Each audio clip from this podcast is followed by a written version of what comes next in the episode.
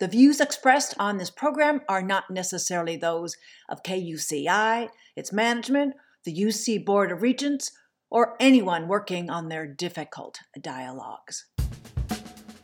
Good morning. I'm your host, Claudia Shambaugh, welcoming you to the September 1st, 2020 edition of Ask a Leader. Today, attorney author Adam Smyer has out a very new book entitled You Can Keep That to Yourself, a comprehensive list of what not to say to Black people for well intentioned people of pallor. It's published by Akashic Books.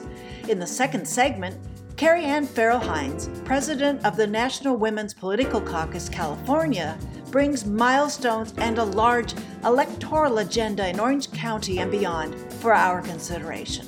We'll be right back after a station break.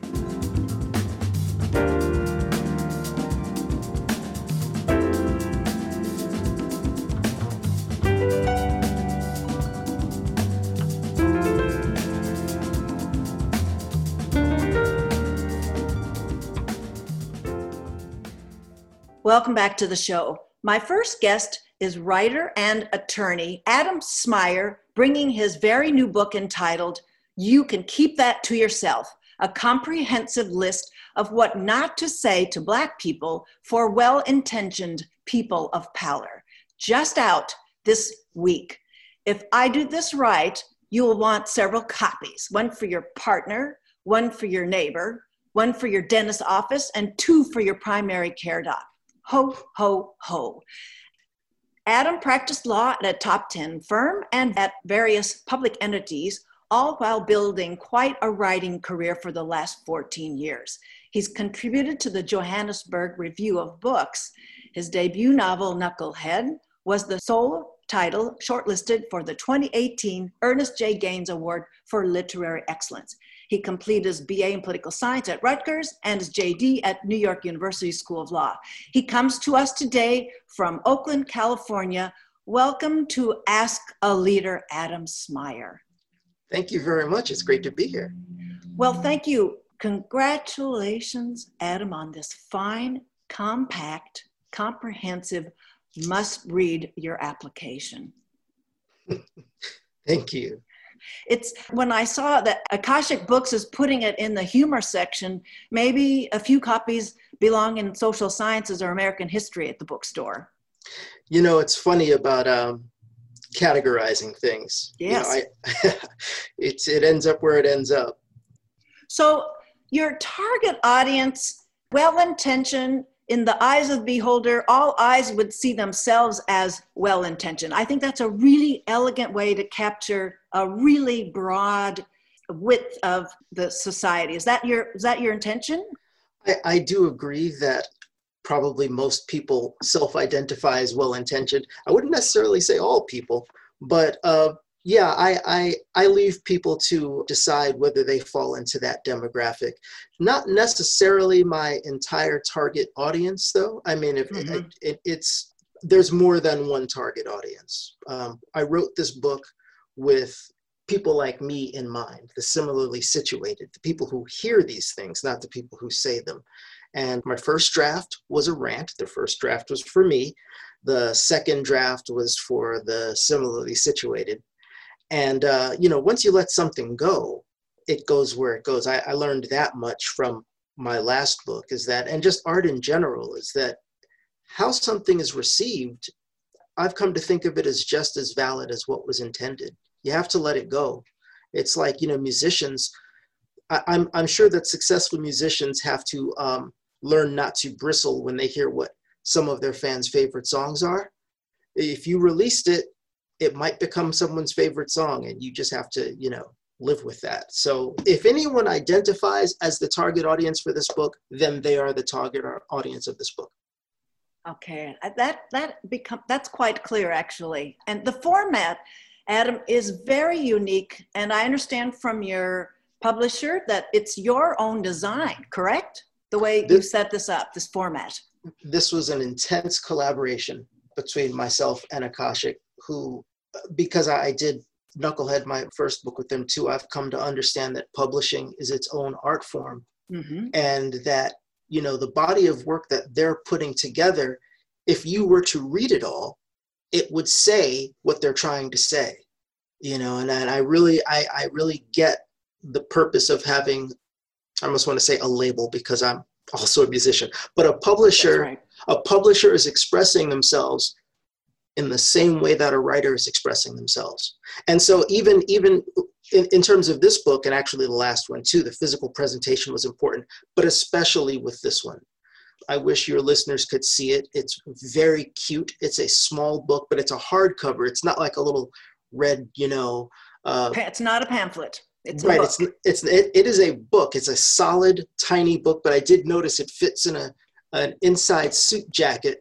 And so the the conceit, I think you would call it, is that uh, well-intentioned people of pallor could carry it around with them, and when confronted with a person uh, darker than a brown paper bag uh, could pre-vet their comments to that person if something if they if they want to make some sort of observation and and it just something about it doesn't seem right to them.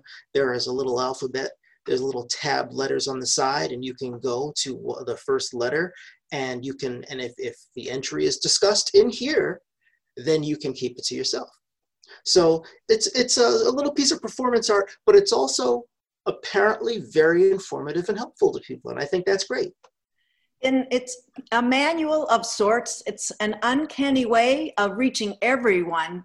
With are you thinking of our reduced attention spans to get everybody's attention? It's sort of a comment on that. I mean, this is not a new idea. This is not a new concept. And many of the people before me have said it in different ways. Mm-hmm. There have been, you know, speeches that we read centuries later, Frederick Douglass, mm-hmm. Sojourner Truth, saying the same thing, basically. And the current Gestalt includes any number of listicles and blog posts about various aspects of what I will call for now the treatment. And I thought, well, extending that further, how about a list? And it hmm. wasn't exactly that I thought that a list would work because I don't think of myself as the, the person who's going to actually explain this to people. I just thought it was worth, I, I thought it was a fun way to approach my take on this aspect of this issue. Fun and dead serious and I choose everything advisedly, all that. Yes, and thank you for that because because even with something that is humorous, there are parts that should be serious. There should be substance, right? Or that's almost part of the humor is the substance, and and vice versa in a way. And so when I actually was polishing and writing this and thinking about what was in it, I wanted it to actually be what it purported to be. I didn't want to just say, oh, look, here's a funny, here's a cover and a blurb and just some filler. I wanted the contents of the book to actually be what it purported to be. And I'm I'm pleased. There's another period when you let something go when when you're afraid you're going to immediately regret what's in it or what's not in it. But so far, so good. So, and it's it's a Adam a little bit like uh, the floor level panels in an elevator and it just keep it pushes so many buttons as there are floors in a skyscraper interesting so it seems that from reading some of your other writings and including uh, knucklehead and some johannesburg review of books that the racism in all sectors of your life in San Francisco, the Bay Area, would be a revelation to perhaps the majority of Americans. That, like you talk about white people in San Francisco while you were back in Birmingham is how you said it in one of your writings that so besides that example you give it's the checklist that you have to run through all the time while living driving walking black. Uh, yeah knucklehead had a lot of that. There might have been a line something about um, california is basically ohio with Oakland stuck in the middle, something to that effect. And and I know that since having been to Cape Town and and you know leaving America for the first time, going to Africa for the first time for a book festival after I wrote Knucklehead, seeing some of the similarities and some of the differences. But yeah, there is um, some sort of fantasy that Berkeley is post-racial. You know, uh, they would such people might be disappointed. I mean, I, I was born and raised in New York, and New York's supposed to be pretty progressive too, and in some ways it is, and in some ways it is not. As evidenced again, but as recently as some of the Republican National Convention contributions from New York yes. City people. They were uh, yes. right the, the day before. So my guest, if you just joined us, is attorney author Adam Smyer with a very new book out entitled You Can Keep That to Yourself, a comprehensive list of what not to say to Black people for well intentioned people of. It's published by Akashic Books, just out. So I want to really, it's your literary skills, Adam. They're bilingual. They're I mean, meaning your abilities in fictional and non-fictional writing. When did you start composing literature? I've been writing my whole life. I have some early stories I wrote when I was very young, um, some of which uh, got me. It, it's almost the same review I'm looking for now. I have a mm-hmm. story I wrote that was supposed to be a horror story. It says, you know, A plus, see me, because I think it was a little disturbing to the teacher to, to read some of the, to read a little kid writing about some of that stuff. Oh. But, uh, but you know, it was I I've always enjoyed writing. I started writing seriously about 14 years ago, like you said, in 06, I went to my first Vona Voices retreat. That's a week long workshop for writers of color. That's in what setting geographically? I'm just curious. It started out in the Bay Area, which is where I discovered it, and I believe now they are at the University of Miami. They've moved oh. around a little bit in the last okay. few years, but it's always some some university. There are two one week workshops in a row, top shelf faculty, and it is a place for writers of color to actually to, to have their actual work critiqued rather than have to listen to the mm. reader's reaction to their work in the context of our society, to wit, uh, why do you have so many black characters? It's a, it's a place to be free of that for yes. a week. Yeah. Yes. yes. Well, I'd love it if you could read us a sample of what is in You Can Keep That to Yourself, Adam. Would you be so kind? I would love to read a couple of selections. Um, they're all my children, but the ones that yes. I've selected today, the first one is, is ignorance. The word ignorance is your great absolver, a panacea second only to white lady tears. When three hillbillies drag a black man to death, you fall over yourself, condemning their ignorance. Except that it isn't condemnation, is it? Because ignorance is, by definition, innocent. It isn't chosen, it can't be immediately helped, and with a little effort, it can be completely cured. That's sweet. Obviously, evil isn't evil when it happens to us, or when you identify with the people doing it. Please keep that to yourself. Mm. Yeah, I hear ignorance a lot these mm. days. Um, one more? Yes, if you would be so kind. One more. Let's looking. I'm, I'm I'm going to the L's on my little handy side tab here, and I I am about to read you "Long Time Ago." It's another one I hear a lot. You like to pretend that racism happened a long time ago. For the sake of your comfort, you would have me believe that next week's lynchings were a long time ago. The implication being that if an event was a long time ago, it is irrelevant today and need never be spoken of. Okay. Oh, happy Washington's birthday. And happy 4th of July. Happy Thanksgiving. Happy Columbus Day. Merry Christmas. Remember the Alamo. I guess never forget is just for you. It flattened me, man, when I read that. It just flattened me. And it's when just anybody who's visiting me, out comes my copy, and that I read to my, who's ever with me. So thank you for for those readings and i want to you're talking about the the lynchings that were um, that will happen next week it's i don't i can't even put myself in a mindset uh, uh, persons of color, but we're talking we're talking about black people because you make a distinction in your writings between black people and persons of color. You're about writing about the black person's perspective, right? Uh huh.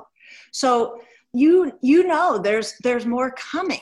You just and you don't know you don't know when you leave the door. That's why I was talking about the checklist a little earlier. You've got to go through a checklist every time you're out in the world, every time you leave your front door.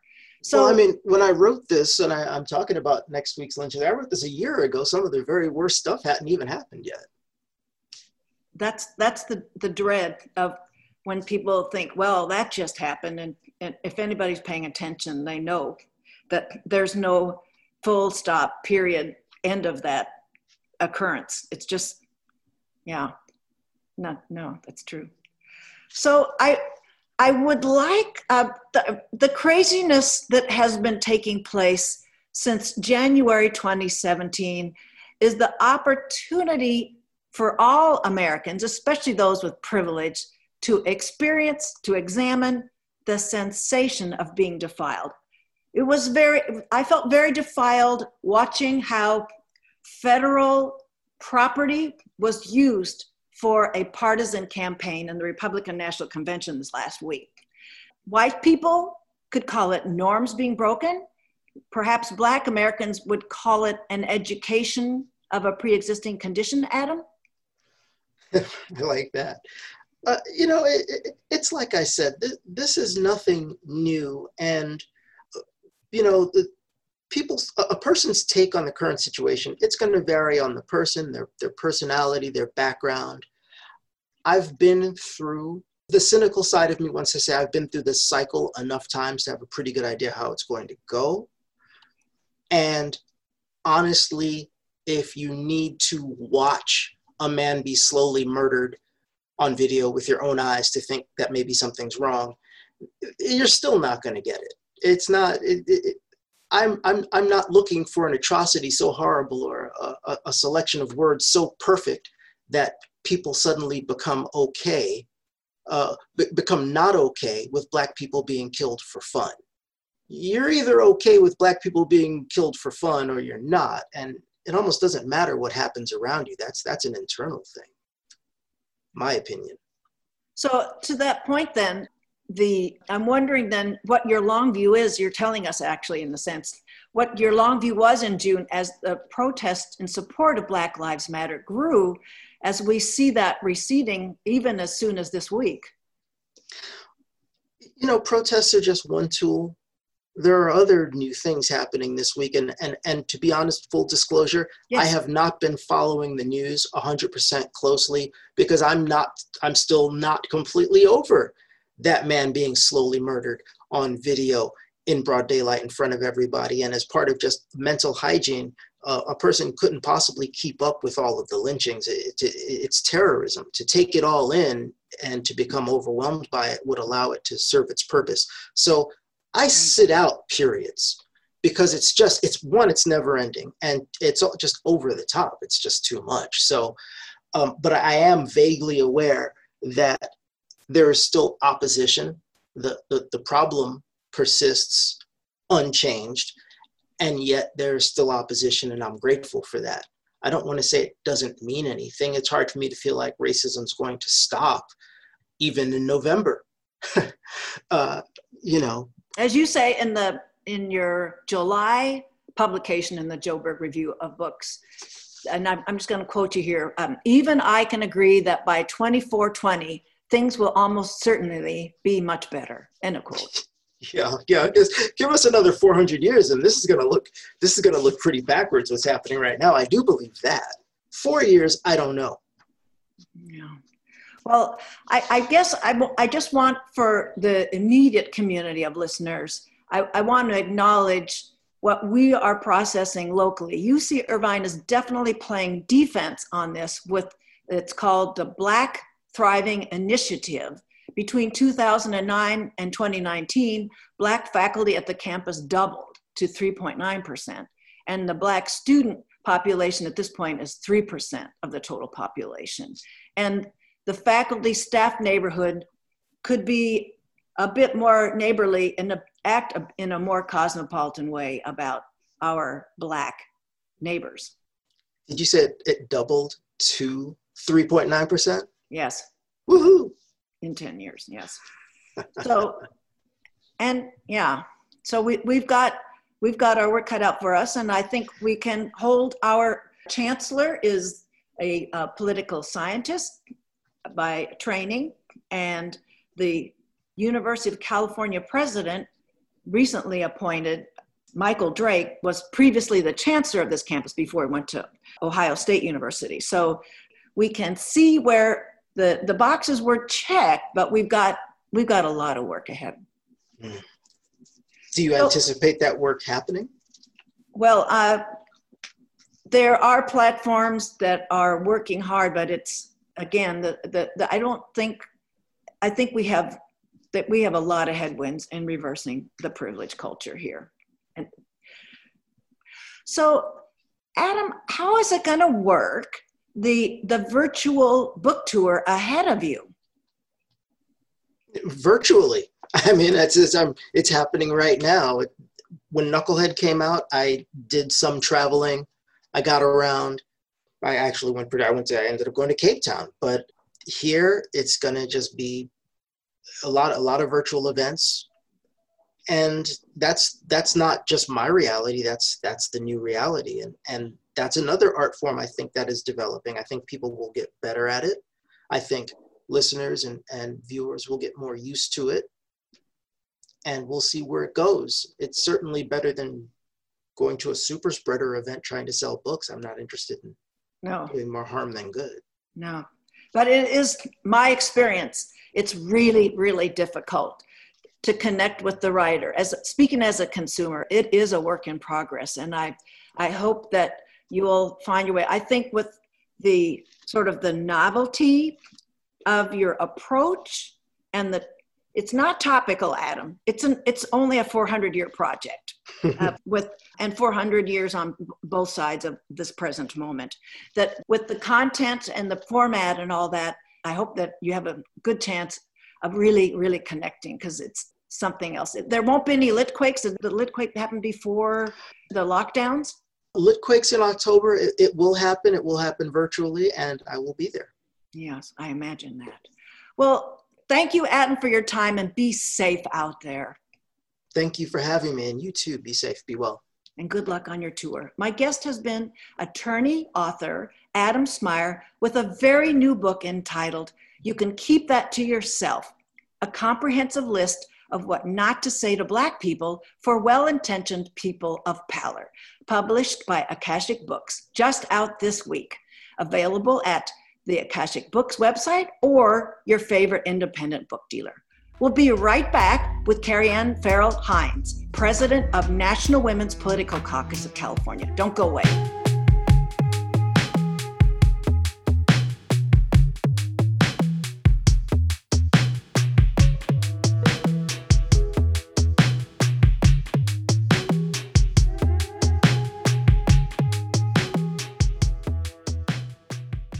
Welcome back to Ask a Leader. My next guest is Carrie Ann Farrell Hines, an attorney currently working as a consultant on community affairs and strategic development with the Public Policy Institute of Santa Monica College, a social justice advocate. She is the president of the National Women's Political Caucus of California and president of the LA County Commission for Women. In addition, she is an appointee to the California Board of Accountancy and directory of the National Women's Political Caucus LA West Side Political Action Committee. Karriann was a legislative assistant on Capitol Hill for the American Civil Liberties Union, practiced general business law, family law, and public interest agencies before switching to political and policy related work. She serves on several boards, including the ACLU of Southern California affiliate, the National Women's Political Caucus LA West chapter, the Vice President of Political Action, National Women's Political Caucus California, the Women's Political Committee, and Close the Gap California. Carrie Ann Farrell Hines completed her Bachelor's of Arts in English at UC Berkeley and her Juris Doctor at Loyola Law School. She comes to us today from West Los Angeles. Welcome back to Ask a Leader, Karriann Farrell Hinds. Thank you. And I'll say go Bears. Okay. right now we're we're celebrating the 19th amendment. Its celebration is a bit complicated with our fuller appreciation the fact that suffrage came late to the most reliable demographic group of voters african american women. So i'm sure nwpc has taken stock. In what ways karriann well, we have focused on how we can make sure that we are supporting women who are representative of the communities that comprise California, that they look like our cities and counties across California, and also that we are supporting candidates, particularly supporting candidates of color during these times. We know that representation uh, you know, by women of color is really low. It's not reflective of our demographics, and that there are barriers to their involvement in city councils and in the state legislature and you know on up tickets up the ballot so I think that is our best way of addressing the ways in which the 19th Amendment and building political power has not represented, you know, women of color, communities of color. I think that's that's the best way that we can sort of close that gap on that issue. And we'll have a chance to talk about it's been actually quite a banner last year with the leadership all over the country that women of color in elected office or who attempted elected office that have been involved and finally you know through the i'm thinking two of the if everybody can remember the impeachment hearings there there was some pretty high profile and we'll talk about them. So let's go to the pipeline of candidates and actually the staffs to the candidates' campaigns, from local government elections to the federal. Let's have you start with the National Women's Political Caucus role in Senator Kamala Harris's nomination as the Democratic vice presidential candidate for 2020. Well, we're really proud, as you can imagine, with you know Senator Harris's uh, selection as the Democratic nominee for vice president. Uh, but I do want to just make a mention that we were proud of the number, the large number of women, particularly women of color, who were even being considered. And uh, and I can say that most of those women have been supported by an NWPC caucus around the country because you know we are a national organization. We have caucuses, uh, you know, in you know several states around the country, and so women like you know senator tammy duckworth and obviously senator elizabeth warren and congresswoman val demings and assemblywoman karen bass all have been supported by NWPC caucuses throughout their legislative careers. So I want to just make that mention. But Senator um, Harris, particularly NWPC caucus, local chapters, and our state caucus have supported her from her candidacy and service as district attorney in San Francisco. And then we were early supporters of her campaign for the Attorney General of California position when she took on LA District Attorney Steve Cooley. Yes. Uh, and I know, remember the ballot. Yes, yes, yes. Uh, and so we were instrumental in endorsing her early and in supporting her campaign. And then also, we were supporters of her campaign for the US Senate uh, when uh, Senator Barbara Boxer retired. And that was a little bit more tricky for us because we actually had two women who were longtime NWPC supported candidates in that race who ended up in the top two Congresswoman Loretta Sanchez out of Orange, Orange County, County there, yes. Senator, you know, Kamala Harris. And it was a rare instance in which we actually did a dual endorsement for the two women who were running because we had supported both of them. Was that uh, kind of a messy process? I mean, was that a, a difficult dialogue internally, or did there was was there something else going on there?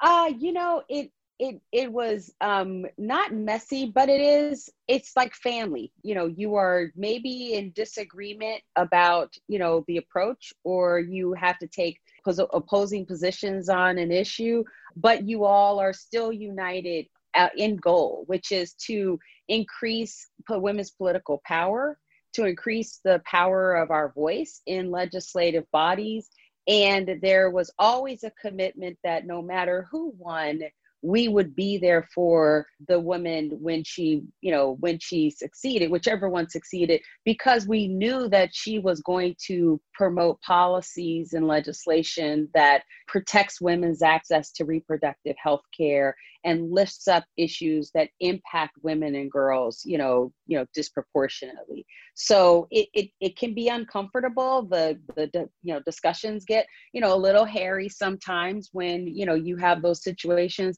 But you know honestly that's where we would like to move to. We would like to move to a place where we are faced with having to pick amongst multiple women because okay. up until now we have not had women and even when we have women they are oftentimes at a disadvantage to male candidates who have locked up endorsements, who have solidified political relationships.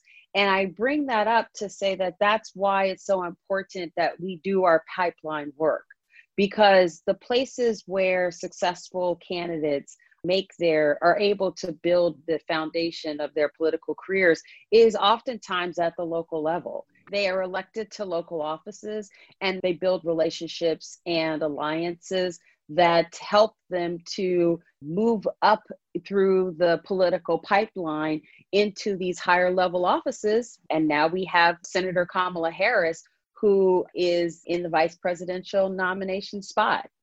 Yes.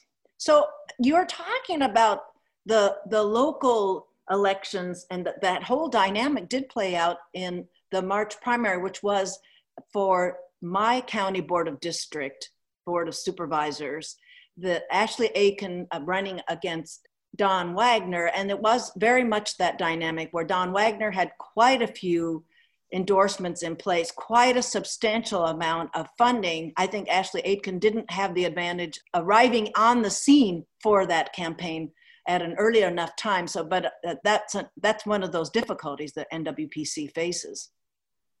Right. And we, you don't want to say, you know, oh, you shouldn't run for office unless you have so many endorsements or unless you've you've raised so much money because that's not always a winning strategy, right? You know, we have right. well, we many find examples. Out. Yeah, right. right. Exactly. We have this many examples. Uh huh. Uh huh. Um, so, but at the same time we do know that where candidates where women candidates you know make the decision to run and they may be greener than other you know candidates who are running it just means that it may be a heavier lift for us and that's where our network becomes really valuable to these candidates and why we try to get in and endorse them as early as possible so we can be another resource for them whether it's raising money or whether it's building out their networks of support and for getting the word out about their campaigns. And I, I, want to quickly make a distinction when you're talking about a candidate being greener. Now that we're dealing with the global climate catastrophe. Right. Greener might mean actually a lesser seasoned candidate. Exactly, a nascent, a nascent candidate, a nascent, a nascent candidate, a nascent candidate. Right. Green, green has a, a really strong other, new kind of inference there. So, so let's go back though to other successful candidates that National Women's Political Caucus has been involved with. Katie Porter, who right. won in the the midterm elections for uh, actually where the congressional district where I am the radio station is, and Cottie Petrie Norris that's representing us in the assembly. Right. So our Orange County caucus was instrumental in helping to flip those seats. And they are doing a lot of work right now in trying to protect those, those seats. I think it sounds like Congresswoman Porter has a slightly easier time than Assemblywoman uh, Petrie Norris. However, Assemblywoman Petrie Norris is one of our frontline protected candidates. I'll just remind you that because we are a part of a national organization, we are NWPC California and then our local caucuses, we only can uh, support with finances state candidates, our federal PAC, which means the body that supports congressional candidates or senatorial candidates, that is housed with our national organization. So we cannot um, support Congresswoman Porter and also Congresswoman uh, Linda Sanchez, who has been, you know, endorsed by NWPC many times and supported.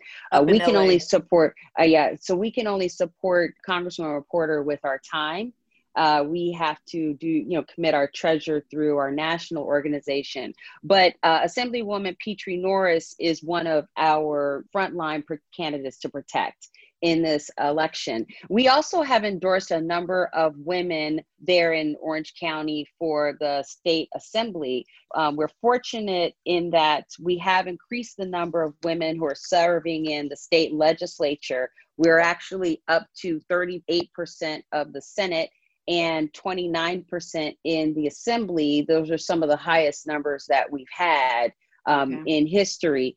And there's several candidates there in Orange County who we've endorsed for there who are mounting challenges for the assembly. Melissa Fox in AD 68 and uh, Deidre Nguyen, who's running in AD 72 are two women who, and I believe there's those are, I think those are the main ones that are there in Orange County who we are, you know, supporting in their efforts to get us two more seats, you know, in the state legislature, you know, where there are women who are pro-choice, who support progressive policies and, you know, who are supportive of NWPC California's bottom line issues. So I just want to reintroduce my guest. She's Karriann Farrell Hinds, National Women's Political Caucus for California and president of the Community Affairs Consultancy, Santa Monica College Public Policy Institute, and the LA County Commission for Women president here on Ask a Leader Radio KUCI. And I'd like you, you've already started talking about the down ticket. And I want to back up one moment while we're talking about this now political season, this campaign season, how is NWPC promoting voters participating and voting all the way down ticket? How are you making it sexier and more essential to voters? Well, uh, you know, in the midst of a pandemic, that is a challenge. And I'm grateful to my board and to our local volunteers who really have pivoted to embrace the virtual platforms that we're able to mm-hmm. use mm-hmm. to mm-hmm. reach out to folks and in some ways we have taken advantage of this you know so some say crisis tunity to the you know the intersection of a crisis and an opportunity we have people are more receptive to attending events and participating to get to know candidates even where they might not be in that you know direct region because we're doing things virtually so you can host a meet and greet, a virtual meet and greet, and invite women from all over California rather than, you know, invite women that are just in your in your region to meet the candidate and then potentially contribute to the candidate. And I just oh, I'll back up and say that, you know, one thing that's notable about NWPC is that we're one of the oldest organizations, yes. longest standing organizations that supports women all the way down the ticket.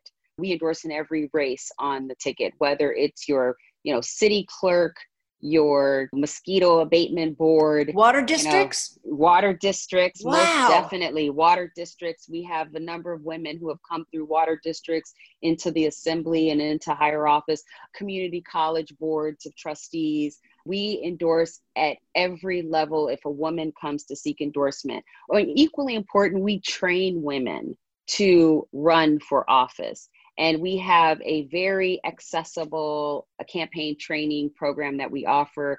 We offer everything from a multi session you know how to run a campaign how to be a candidate education program that the national organization has developed to one-off events that we host and again this is where the virtual platforms have really made a difference for us uh, we just hosted this morning a training a mm-hmm. virtual training to train women who are interested in helping with local campaigns. It was focused on uh, messaging, communications, uh, how to uh, organize and manage volunteers, how to recruit volunteers. And we were able to offer that at a fairly nominal fee.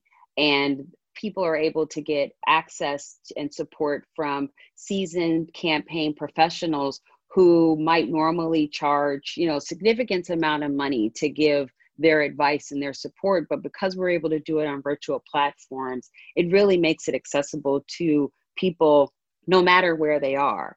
And, you know, here in California, just this last several months, we have been approached by women who are running in places like, you know, the outer reaches of Northern California that may not be as amenable or supportive to NWPC's NWPC's issues, but there are women who are running for city councils and who are running for the assembly who can use our support. And because of these virtual platforms, we're now able to give that support. Were you recruiting people to these workshops, or is, uh, is there an easy way for listeners to join in on that reindeer game? Yes we recruited through our partners but we we advertise information about these uh, trainings on our website and that is www.nwpcca.org so that's the okay. acronym of national women's political caucus california and uh, there, folks can subscribe to our website so that they can get alerts whenever we post new things to the website. They can also become a member. We are a membership organization. The membership fee is nominal, and that helps us to recruit candidates, to train candidates. And then we also have a PAC where we, you know, solicit contributions so that we can provide financial support to candidates as well. I just, this sort of begs a little question here has a candidate ever approached you for support and you turn them away because you know what their record is on the issues? You know, I can't say that we've had to turn them a, a candidate away because generally, I mean, in my own, you know, anecdotal history and okay. remembrance, I can't remember a candidate coming to us who was not supportive of our bottom line issues. Okay. Uh, I was actually, before I became president, I was the vice president for political action for the state organization. So I was coordinating all of the endorsements for women who are running for, you know, state offices. And uh, and I and before that, I was the director for political action for my local uh, chapter NWPC LA West Side. And that chapter endorsed women who are running for races on the west side of Los Angeles County. So from Malibu to the north, the airport to the south, and then about mid city and mm-hmm. all the little cities that are in there. And the one place where we might have some issues were with candidates who maybe were not as informed about what it meant to be absolutely pro choice. Like sometimes we would have candidates who would find our opposition to parental notification laws a little sticky.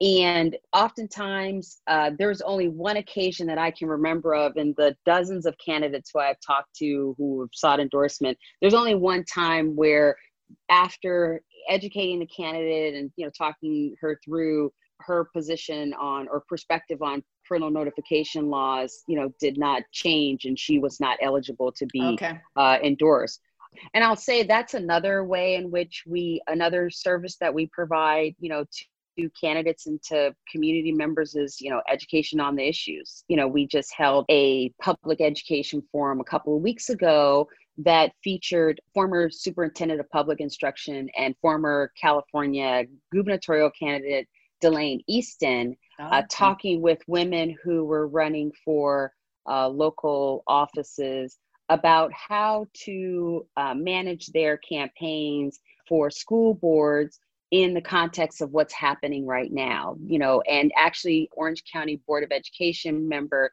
beckie gomez participated in that forum and a recording of that forum will be available shortly on our website as well but what they were okay. talking about is uh, they were giving candidates who are running for local school boards advice about how to navigate the calls for reimagining and reorganizing resources and school budgets around policing you know so mm. addressing these calls for you know defunding the police or refunding the police or you know however you, whatever language you want to use but really ev- evaluating how resources for public safety are spent and how to talk about public safety and budgeting for candidates who are running for school boards. So we provide that kind of support for candidates as well. And that's important, particularly for these local pipeline candidates, because oftentimes they don't have the resources to hire consultants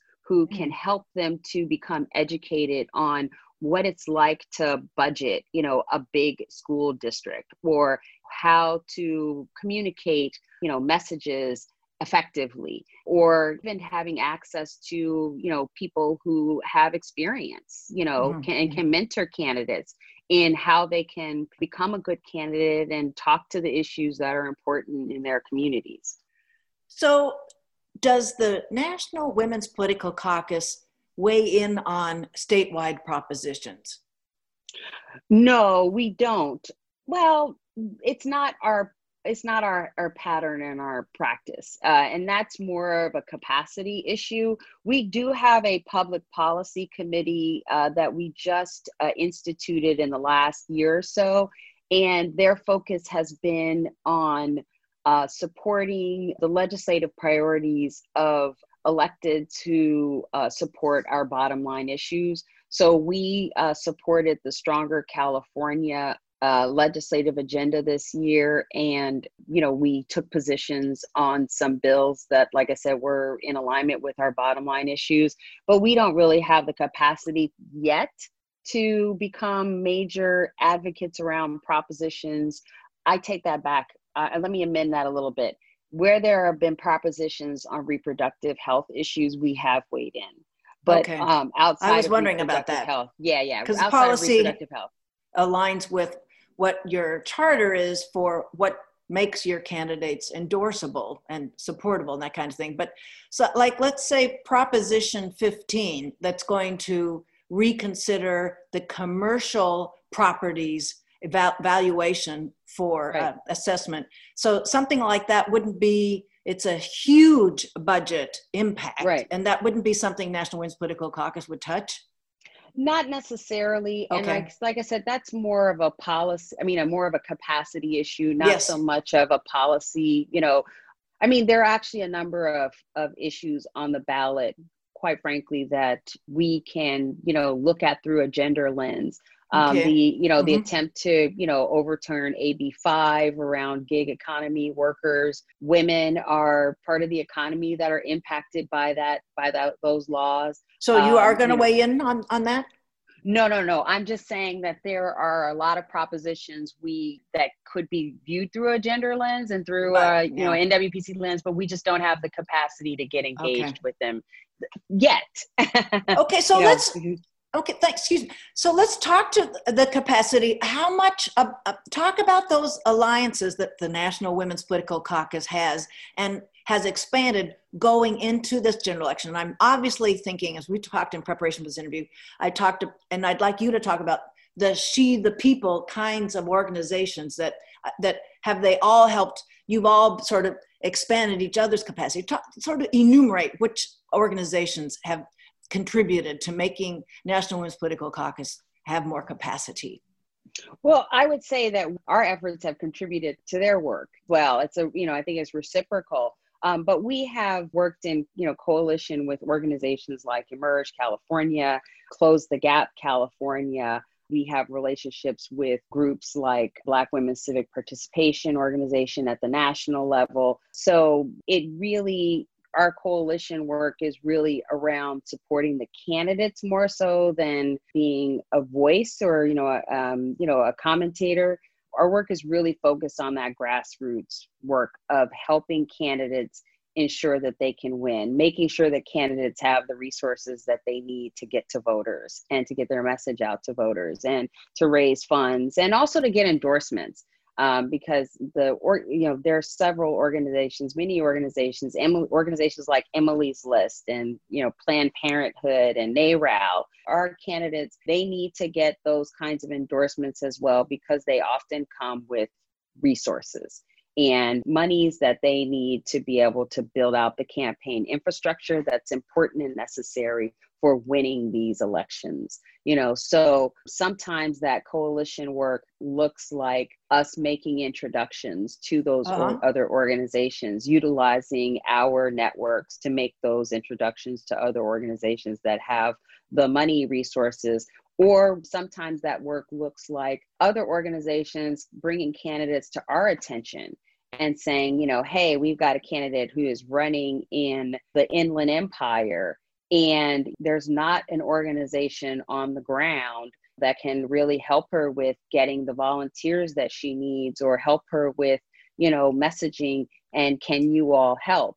and we're able to step in and provide support in that way as well so it's a reciprocal relationship you know that we're that we're you know operating in and right now it's so critical because thankfully there are a record number of women who are running and there this is a great opportunity for all of these women's groups to come together and to make sure that we're successful in November. It's critical that we work together to be successful in November. We really our our lives literally depend on it right now.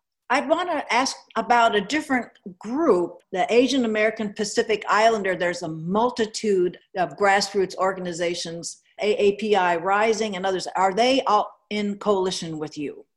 Yes, yes. And uh, we have members of our board, of our state board, who are involved in some of those organizations.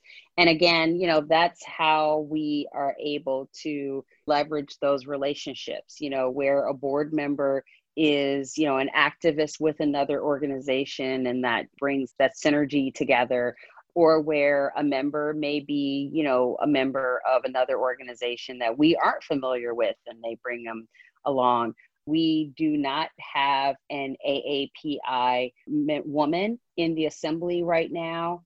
Oh, really? That's the huh. case. I, I believe that's the case. Uh, and so that's why you know Deidre Nguyen's um, campaign is so critical and so important. We did have another woman who was running for the state legislature, Annie Cho, and she didn't advance. She was right. she ran in the spring to fill Christy Smith's seat when she when she decided to run for the congressional seat CD 25 but that is an area where we need to quite frankly do better you know as a state in you know increasing that representation in our state legislature. And that her district is in the anaheim vicinity correct? The 72nd correct. okay. So when does the get out the vote begin?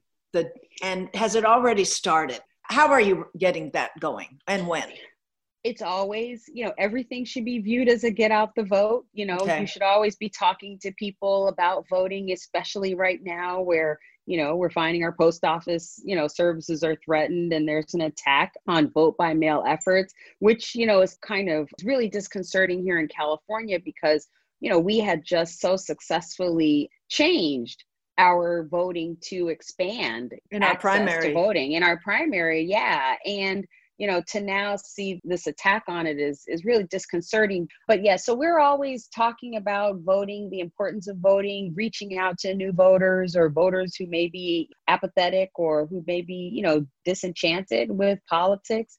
Public service unfortunately is getting a really bad rap so we try to talk to people about the important things that government does. They, they keep the lights on, they keep the street lights going, and you know they make sure that the roads are you know are paved and everything you know across the board. But the you know sort of more traditional GOTV will probably start around mid September because uh, vote by mail ballots will begin to drop that first week of October. October 5th. Uh, yes. yes. So, so we will be making a really concerted push to get people to vote early and to make sure that they get their ballots early and you know and if they don't have get their ballots in that first week to make sure that they follow up and give them the information that they need that's one of the things that we're advising all of our candidates to do.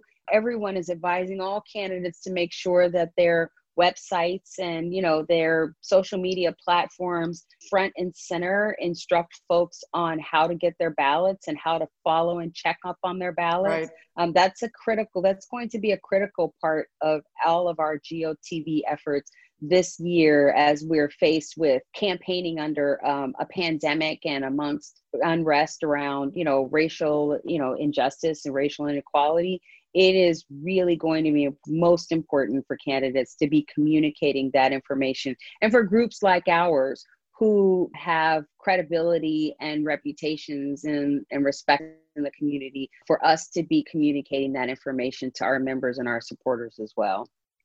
Well, I, Carrie Ann Farrell Hines, thank you so much for being on Ask a Leader today. I am so glad to be back. I enjoyed talking with you before, and crazy as it is, so much has changed, you know, since oh, yes.